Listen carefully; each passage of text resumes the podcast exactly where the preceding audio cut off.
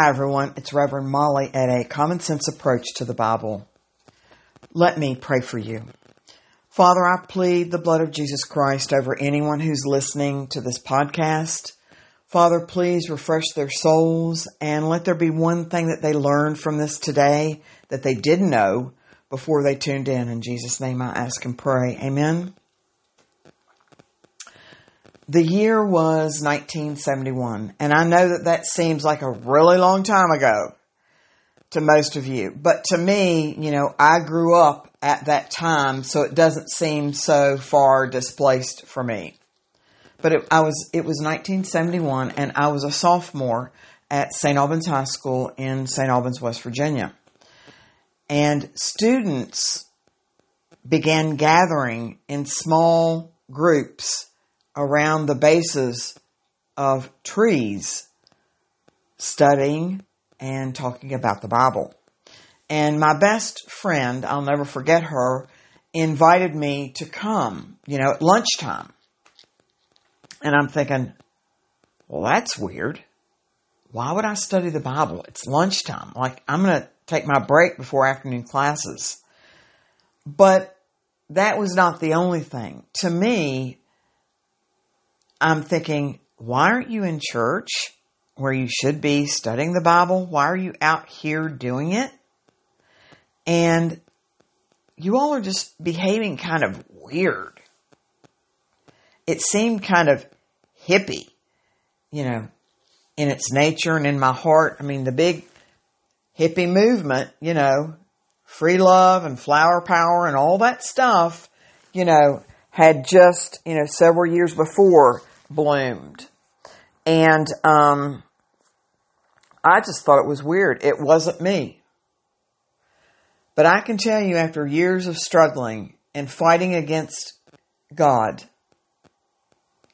I mean, it was God who was using my friend to get me to come and be with them.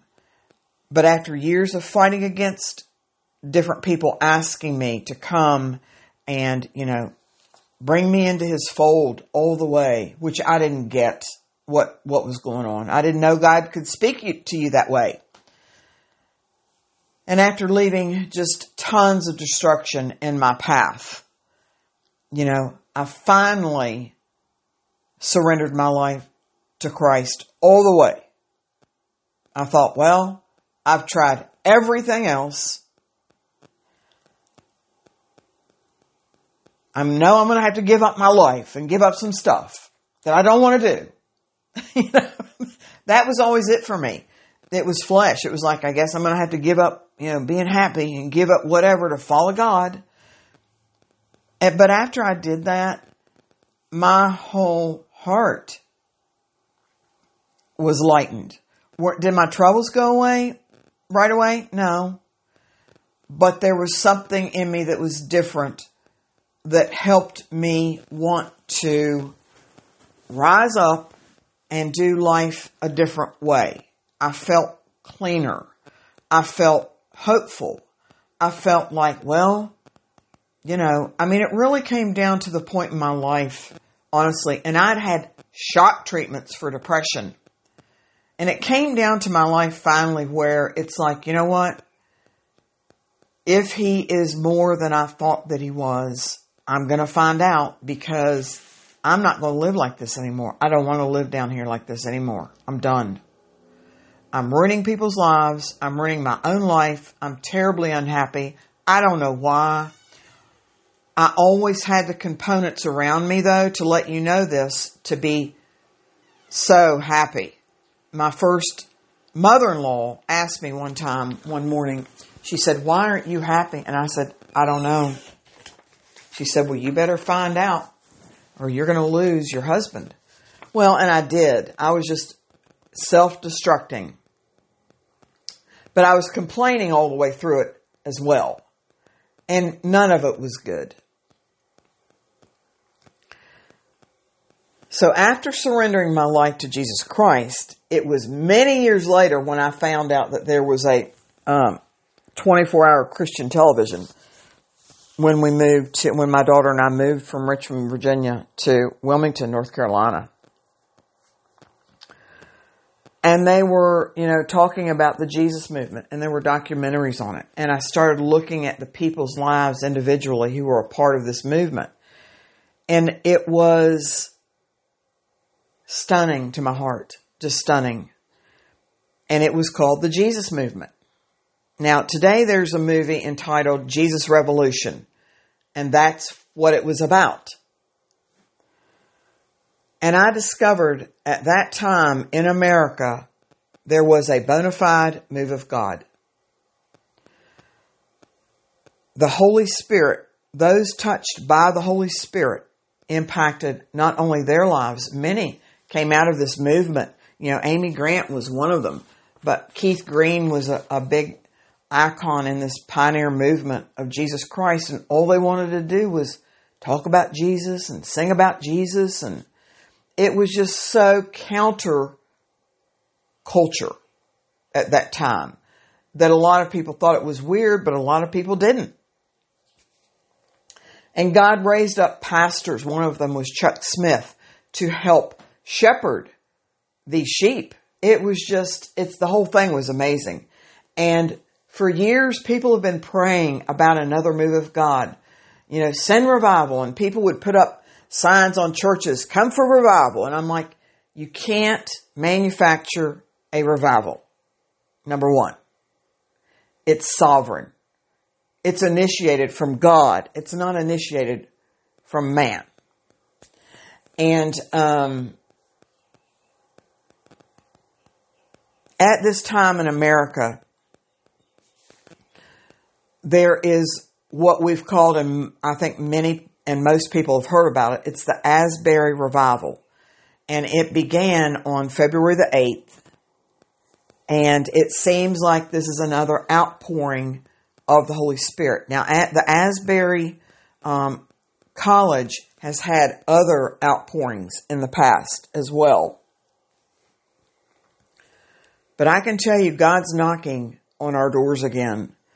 And I heard a man who is a self proclaimed prophet of God. And I have to be very careful when I say this because I'm not saying that God doesn't touch people to bring forth words for people and words of knowledge, but to be a true prophet of God is something, um, the characteristics to me are like Jeremiah. They're like um, Elijah. Um, God used mighty women of God, Deborah in the Bible. Um, but we have to be very careful who we call prophets and apostles of God. One of the key components of being an apostle is that you really actually, you know, saw Jesus Christ. But we have to be very careful about these labels in the times that we're living in. Um, I would never dub anyone with a title like that, ever unless the Holy Spirit told me that they're real and they really are a prophet of God, bringing forth a word of God. You know, think of John the Baptist. You know, he was a prophet of God and he prepared the way for the Lord to come. And he was a very different individual. Most of them um, are in the Bible. That's what we go by. What is in the Bible? But this move of God that started at Asbury College on February the 8th, you know, hindsight is going to tell us if this was another big bona fide move of God. And I believe that it was because people have been coming from all over the world to this college. And it has died down due to the college kind of like dying it down. Now, whether they did that based on the promptings of the Holy Spirit or whether they have squelched the Holy Spirit, that remains to be seen. But it has broken out on other campuses. They wanted to like move it to somewhere else, like move the revival to somewhere else. And I'm thinking, you know, I don't know about that. And I don't, and I don't think a lot of other people do either. And for those who really say that they know that this is what's happening and this is what's happening, I'm like, well, you know, have you heard that from the Father? Have you fasted and prayed and sought His will? And is that what is truly going on? We're not going to know for a while. But that's okay. I think that it's important to know that God is on the throne. Jesus Christ is really real. The Holy Spirit wants to come and indwell your heart. Jesus said that my Father and I are going to come and, and we'll make our home with you. But you have to allow the Lord to come in and do that. And it is supernatural. Um, God has carved out a place in our hearts just for Him. And until we find rest in that, we're still fighting against things and we're still struggling against things. And if you're always seeming to push against everything and it's not good and it's not right, there's something in your heart that hasn't been totally surrendered to the Father. And I can tell you that from experience. It's only been honestly in the last year where it's been completely, um, totally surrendered through my heart. And I've been walking this walk for a really long time. I've been doing a lot of work for the kingdom. But I'm telling you, in that work, it's almost like a Mary and Martha thing. It's like, you know, it's like, Martha, Martha, you're so busy doing so much stuff, you know? And Mary was just sitting at his feet. You know? That got the Lord's attention. So be careful, you know, whether you're male or female is irrelevant. It's your spirit, it's your heart that the Holy Spirit wants. He wants to just consume you. The Bible says, if you'll lose your life to me, then you're going to find it. And that was a key scripture for me. If I lose my life to you, then I'll find it. I'm like, my God, am I going to have to die? And in essence, you have to die to that old self. It's not about you anymore. It's not about the way you used to think and do things and behave and act and treat people. It's about the way Jesus wants you to behave and act and treat people. And the only way you're going to learn that is to get in the Word of God. And I've told people for years, if you do nothing else but find out what Jesus did in Matthew, Mark, Luke, and John while God was here on this earth through Jesus Christ, it'll be enough. Trust me. So, the following poem, after I'd watched several documentaries on the Jesus movement in the 70s, the following poem just started flowing out of my heart. And I was really stunned after learning concretely what had occurred. I was just like stunned. And I wish I hadn't accepted the invitation from my junior high best friend because it severed our friendship, unfortunately. She, I just thought she was weird and off on some weirdness, and I thought, I'm not going that way. And I was wrong. And years later, I wrote a letter to her. She lived in France, and I wrote a letter to her apologizing for not listening to her. It was one of the biggest mistakes of my whole entire life. So don't discount people coming to you and telling you about Jesus. If they're doing that, they love you. But more importantly, God loves you and He wants you in the kingdom. You know, that good old 2020, hallelujah. You can look, always look back and see the truth. But the move of God, the Jesus movement, wasn't conjured up. It wasn't fabricated. And it showed that God loved everybody, no matter what they looked like. It was a grassroots movement by the Holy Spirit that impacted our nation. You know, scripture says in John 3 8, the wind blows wherever it pleases. You hear its sound, but you cannot tell where it comes from or where it's going. And so it is with everyone born of the Spirit. So the Asbury revival, is it another true bona fide outpouring of the Holy Spirit? I think it is. Yes. So if the Holy Spirit's calling you again, don't be foolish like I was. Answer the call for the lives that will depend on your willingness to surrender all. And this poem is dedicated to the pioneers of the Jesus movement by Molly Malvern Painter.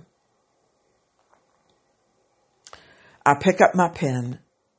I begin. I want to tell the story of a brave and courageous group of kids. They loved the Lord so much that they gave their hearts to sing the songs. They would tell of His mighty grace His forgiveness, and of His love that abounds. It didn't matter what others would say. It didn't matter that most places turned them away. They would sing praises to their king anywhere, anytime. It wasn't for the money or for their, for their glory. It was because God Almighty had called them to tell a story of how much He loves us all, of salvation, of the redeeming power of His only Son's spilled blood, of the highest price ever paid by anyone so we could come home. Walking by faith, they set out to fulfill the call on their lives to give honor to God, not mankind. Where are they now? They are still singing the songs to anyone who will listen, to anyone that comes along. What did they receive for such obedience? Eternal life with the author and finisher of their undying faith. That was 25 years ago. The pioneers of the Jesus movement. Eve of destruction rolls through my mind as I put down my pen. Tears start rolling down my face as I realize what an excellent time in America it must have been. But more importantly, how a group of kids just wanted to sing about their Lord and King. And how they would give everything for the Son of Man because he had died for them. This is Reverend Molly at a common sense approach to the Bible. God bless you all so much. Is God calling you in?